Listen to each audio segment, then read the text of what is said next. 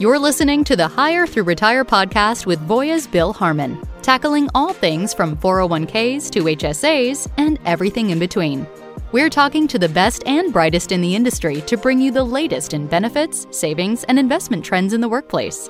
Come along with us on our journey to help all Americans become well-planned, well-invested, and well-protected. Hello, everyone, and welcome back to the Hire Through Retire podcast. I'm your host, Bill Harmon, and thank you so much for joining me here today. You know, we're here today to talk about a topic that many of our followers have likely heard about over the past few years, and that's managed accounts. It's a topic and a solution not only growing in popularity, but also in importance for both employers and their plan participants. With that, we thought we'd highlight some of the recent trends and data behind these solutions. And to do that, we're bringing in some industry expertise. So joining me today is Sean O'Brien, the Associate Director of Retirement at Cerulli. Cerulli is a research and consulting firm specializing in asset management and distribution trends worldwide. Sean leads the U.S. retirement research practice, which focuses on the defined contribution and individual retirement account markets. He also leads and supports strategic consulting projects for asset managers on their DC-related market entry and product distribution strategies. Sean, we've got the right person here. So let me welcome you to our chat, and thank you so much for joining us on the pod today. Yeah, thank you, Bill, for having me. This is really exciting. Many of us have heard of Cerulli, particularly if we're deep in this business. Great work and research that you've done, Sean, but it would be really good to hear a little bit more about your experience in this industry and how you landed at Cerulli. Yeah, sure. So I came to Cerulli in 2019. Prior to that, I was a researcher at Harvard Business School. So I was co-authoring case studies for a course called Investment Management for Institutional and Individual Investors with a couple of finance professors at Harvard Business School. And so I was writing a lot of cases, a lot of teaching notes for cases on this topic. And we really ran the gamut of investor types, as the name of the course entails. So we were looking at, you know, huge pension plans and pension risk transfers, as well as, you know, robo investing and retail investing. So I really was interested in the defined contribution largely because of that, because when I think about the DC market, it's really the intersection of individual and institutional investing. You've got the institutional plan, and you've got the individual investors who are, at the end of the day, making their own investment decisions to a certain extent on behalf of themselves within the plan. So I think the interest between, you know, behavioral finance and those types of things, and also institutional investing and having that kind of fiduciary oversight, were both kind of really intriguing aspects of the defined contribution market for me. And so I joined Cerulli, and I also was just really, you know, a research-oriented person. Naturally, Cerulli was a great fit for me, and I joined back in 2019 on the retirement team. I now oversee the retirement practice at Cerulli. We have a great team and some great colleagues on that team, so very happy to be there. Wow, obviously you're the right person with that kind of background and passion, you know, and there's such a need in this space to where we know that employees are overwhelmed with decisions. And so why don't we start by talking a bit about how to help with that emotion of the decisions when it comes to investing and so on. And that's really one of the big items in that is the managed account solutions and the whole landscape. So specific to the DC space, there's a lot of opportunity with managed accounts, and that's why everyone's talking about it. So what does Cerulli report in terms of managed account availability, and how's that grown over the recent years? Yeah, so we've looked at it in two different ways from an adoption standpoint and from a, you know, statistical standpoint. So we have our 401k plan sponsor survey. So that's a survey we've been running for years now. We run it annually. We survey over 700 401k plan sponsors across plan asset segments. Most recently, it's nearly half of 401k plan sponsors indicate they offer a managed account. Secondarily, we also survey DC consultants. So that's your big institutional investment consultants. So Mercer, Aon, Callan, firms like that, but also your aggregators. So Sageview, CapTrust, firms like that. When we survey that panel, that percentage jumps up to about 52%. So about 52% of all consultant intermediated plans, DC plans, not just 401k plans, offer a managed account.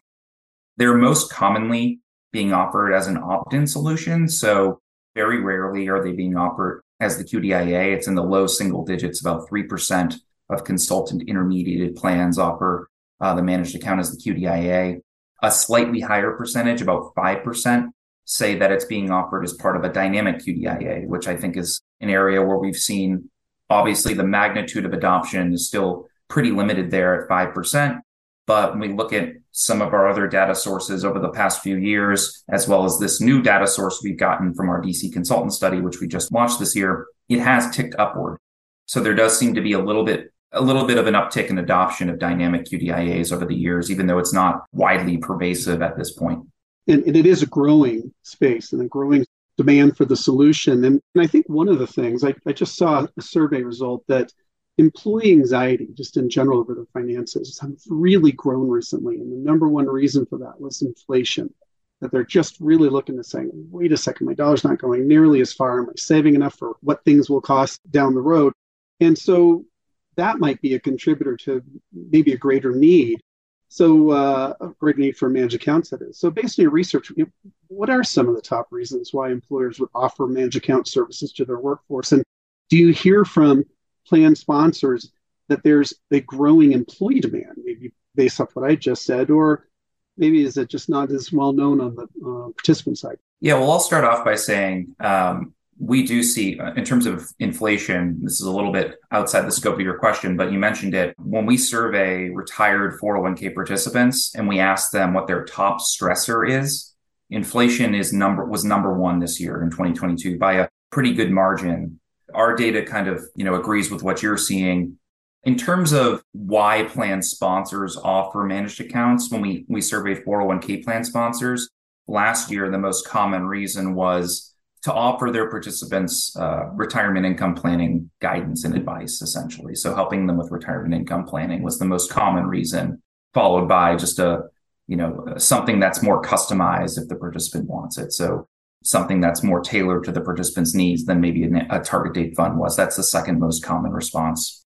On the participant side, we don't have really a lot of hard data around that. What I will say is that, I don't know that a large percentage of participants really fully understand what a managed account is. You have to think about it. We're in this industry where we talk about target date funds and managed accounts all the time and customization and, glide paths. But if you think about the everyday participant, they may not, really be able to kind of decipher between a managed account and some other professionally managed solution, whether it's in plan or in the retail market. So I'm not quite sure, or I'm not quite convinced that there's widespread knowledge of managed accounts amongst DC participants. And really the record keeper on one is really probably the only one that's introducing them to the idea of the managed account in a lot of cases. I don't think it's necessarily, unless maybe the employer is for certain plans that really feel strongly about the managed account. But I don't think a lot of participants really probably have a great understanding of what the managed account can deliver for them. I'm sorry, I might be giving away my age a little bit here, but this is my 35th year being in this industry. And in the beginning, it was the product that we had 7 funds and 4 of them were fixed. So there was a lot of complexity in creating some asset allocation decisions, but we've seen a really good evolution. Fund menus got larger. In fact, probably got too large. And then how do I make these decisions? And then you get these sort of passive asset allocation. And then you get, target dates where there's a little bit more of a dynamic asset allocation. But then the next level of evolution is exactly how you talked about it with managed accounts. And so when you look at that and you say, well, wow, we really saw a target date fund popularity just grow, but it wasn't immediate. It took some time to understand what this does and why is this good for me. But the next level of evolution is managed accounts. And there are unique benefits between the two. For one, managed accounts has the ability to consider outside assets and not just consider, basically how old are you or when you plan to retire, but really think about things from outside assets or spousal income or accounts, that kind of a thing. So I guess maybe can you share more about what you found when you look at those two? Are there ways that they can complement the two different products, target dates and managed accounts, or do they conflict? What do your studies show you on that? Well, I certainly think, and our data would suggest that there are ways that the managed account can complement the target date fund. We asked target date managers specifically a series of, to agree or disagree with a series of statements related to managed accounts. And there's usually year after year a pretty good percentage that say, hey, look, managed accounts can be a complement or complementary to our target date series. At the same time, you also have a large number of target date managers who indicate that managed accounts are too expensive relative to target date funds. Obviously, that's a biased panel because they are target date managers, but I think there's an element of truth there, especially in a very fee-sensitive market that we're in. You're ultimately going to be paying for personalization. There's a premium associated with that. So I think as we move forward and that premium for personalization has kind of come down over the years, the value proposition of managed accounts has increased.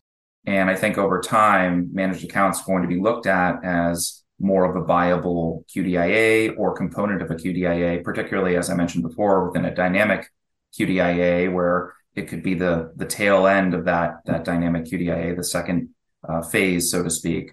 I think that's where you're going to see a lot of, a really compelling sell for managed account providers is on the tail end for participants nearing retirement. So you're also at the same time seeing some asset managers partner with managed account technology providers. So we've seen PIMCO and American Funds partner with Morningstar to offer personalized target date funds.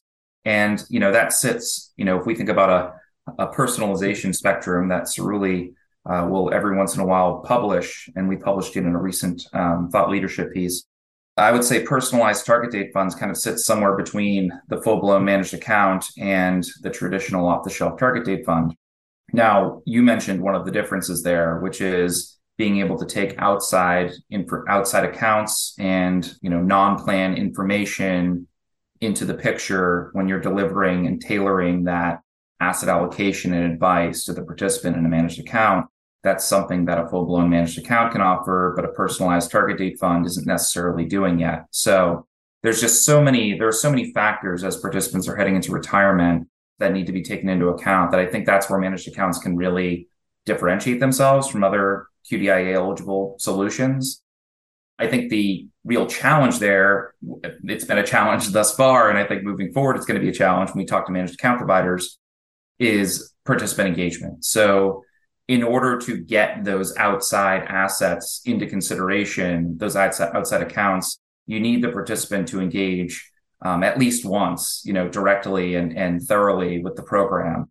And I think that's going to be, the real key moving forward is how do you get the participant to give you that information so that you can offer that more tailored experience. So, obviously record keepers and managed account providers are working on that. And I think that's going to be really where you see the difference in value that comes with personalization between the managed account and target date fund become most apparent.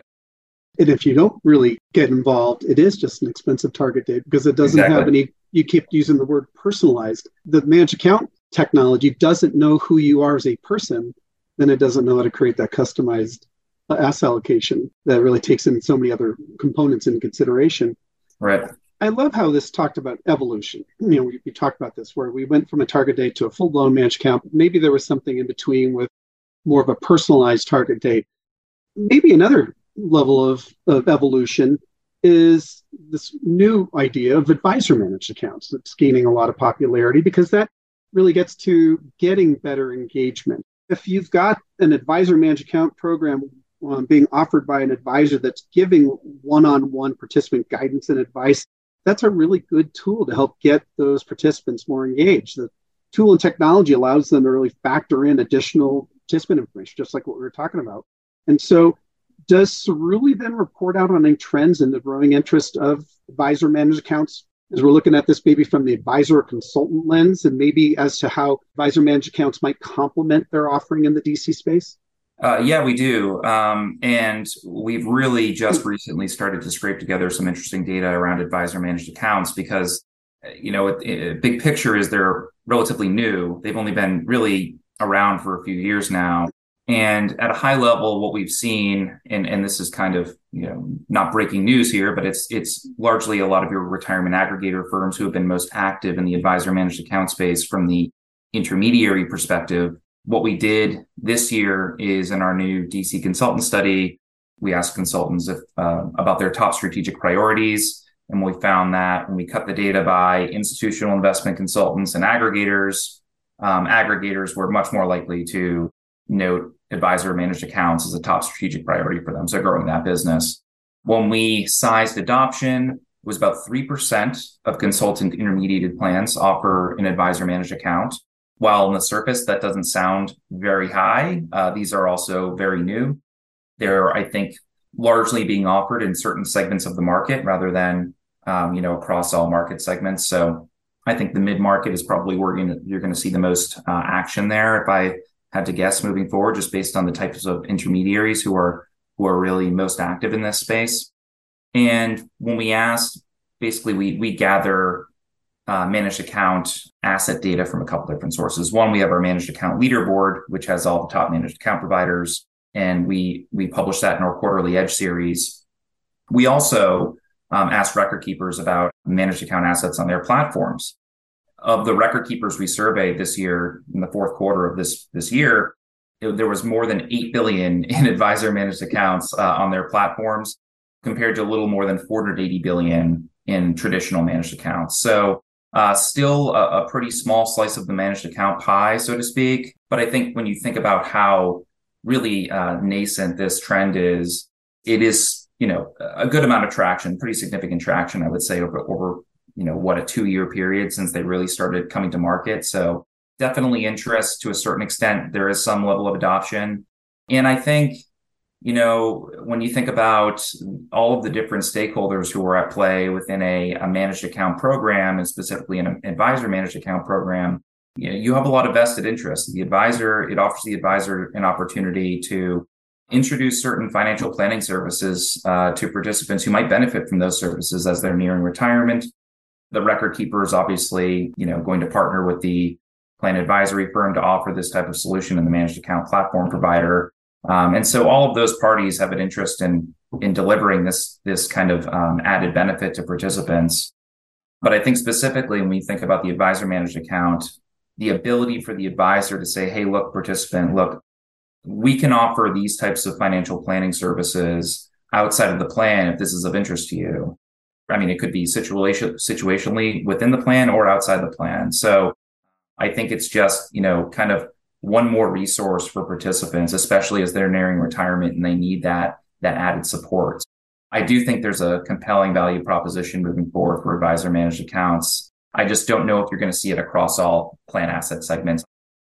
During this conversation, we talked about different types of employees and how managed accounts can benefit them. We've talked maybe about those maybe with smaller balances or those that are uncomfortable making asset allocation decisions. But we also talked about those that are nearing retirement where, oh boy, I'm coming up to this moment. I don't want to take a lot of risk. What's the appropriate amount of risk? How do I do this? But there's also, all of this is talking about accumulation. And I think the industry's done a good job on helping employees figure out what the right amount of accumulation is. And every record keeper's website and planning tool can give them that number and transfer that into a monthly income in retirement. But then really, even more important is the decumulation. Now that I've got this dollar amount that, hey, the calculator told me that I did it, how do I take this money out? And by the way, spend wisely and don't run out. And so are there any trends that you're seeing, with the rise of managed accounts that can actually support this concern? I got to imagine everyone nearing that magical date is saying, oh my goodness, now what? So maybe you could talk about this generation right here and some of the trends you've seen that can help them with decumulation. Yeah, sir. When we talk to managed account providers and we look at their solutions and see what's under the hood, a lot of them have done made really great strides in helping participants plan for retirement, that retirement readiness, offering those kind of guidance-based experiences within the managed account related to Social Security and other decumulation, really tough decumulation decisions. I think the area when we talk to managed account providers where, they're looking to innovate is on turning that nest egg into a paycheck in retirement and doing it in a really tax-smart way. An example of that is perhaps Financial Engines, Income Beyond Retirement. They came out with that earlier this year. They had Income Plus for a while. Income Beyond Retirement is in my eyes, just an enhanced version of Income Plus, where there's kind of a growth component and an LDI component from a portfolio management standpoint. But you're looking at decumulation in a holistic way, and that's the key. I think that decumulation is just really, there are just so many interrelated decisions and tough decisions that participants have to make. The managed account, in my eyes, if we think about, creating retiree-friendly plans and, certain plan sponsors wanting to keep participants in plan in retirement, I think the managed account is going to be, or should be, a very valuable tool for participants who are heading through retirement, because there are just so many decisions around how to plan for healthcare, because healthcare expenses are enormous in retirement, when to claim Social Security and how Social Security should factor into your drawdown phase, how you should be withdrawing from various accounts in a tax-smart way, all of these considerations. And when you think about inflation, we mentioned at the beginning of our chat, Social Security income is one of your best inflation hedges that you have, in your quiver. So I think that for participants, just understanding that and understanding how Social Security, something as simple as Social Security can help them offset to a certain extent their, inflation risk, it can be, enormously helpful. So, I think that, I'm a big believer in managed accounts being, something that's going to play a central role in retiree-friendly plans moving forward, especially for those plans that want to keep retirees in plan. I guess, in other words, you thought that trying to decide how to go ahead and allocate your assets amongst these 30 funds, you thought that was difficult. Now determine where to go ahead and appropriately take on a tax-efficient basis or tax-optimized basis from these 5 different accounts, and make sure you don't run out. Exactly. You're right. That's talk about personalization. Sean, this has really been a great conversation. I want to thank you so much. This has been really great background for the audience and helping provide a state of the state on this really important topic of managed account solutions. So if I could, let me wrap it up by asking one final question. We've talked a lot about the trends that you've seen today. Is there anything employers should think about from a trends perspective on the horizon, particularly as we look to the new year? I think there are 2 things that come to mind. If I know this is, you're asking me about one trend, I'll give you 2. One thing that's top of mind for me right now is ESG.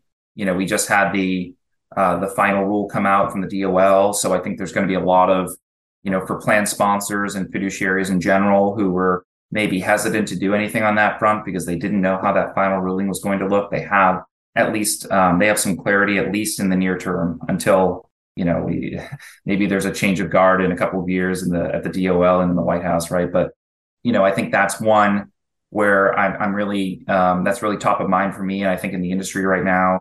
And I think personalization is also another big one. Like I said before, you've had a couple target date managers come out with personalized target date funds. I think there are going to be more target date managers that come out with personalized target date funds, partnering with Morningstar or other managed account providers like that. But I also, you also see other asset managers who are leaning into that personalization.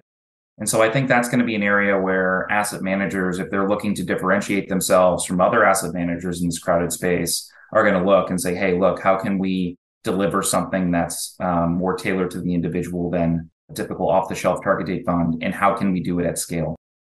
Yeah, and I agree with you. Personalization and, of course, the data requirement to go ahead and really deliver something personalized. Yeah. Those are big, big topics. I want to thank you again, Sean, for your insight today and for joining us. This has been a great conversation. Wonderful. Yeah. Pleasure to be on here, Bill. Thanks so much for having me. Absolutely. And I also want to thank our listeners for joining us today. As always, please stay well. This information is provided by Voya for your education only. Neither Voya nor its representatives offer tax or legal advice. Any opinions expressed within do not necessarily reflect those of the Voya family of companies or its representatives and are not intended to provide specific advice or recommendations for any individual. Please consult your tax or legal advisor before making a tax-related investment or insurance decision.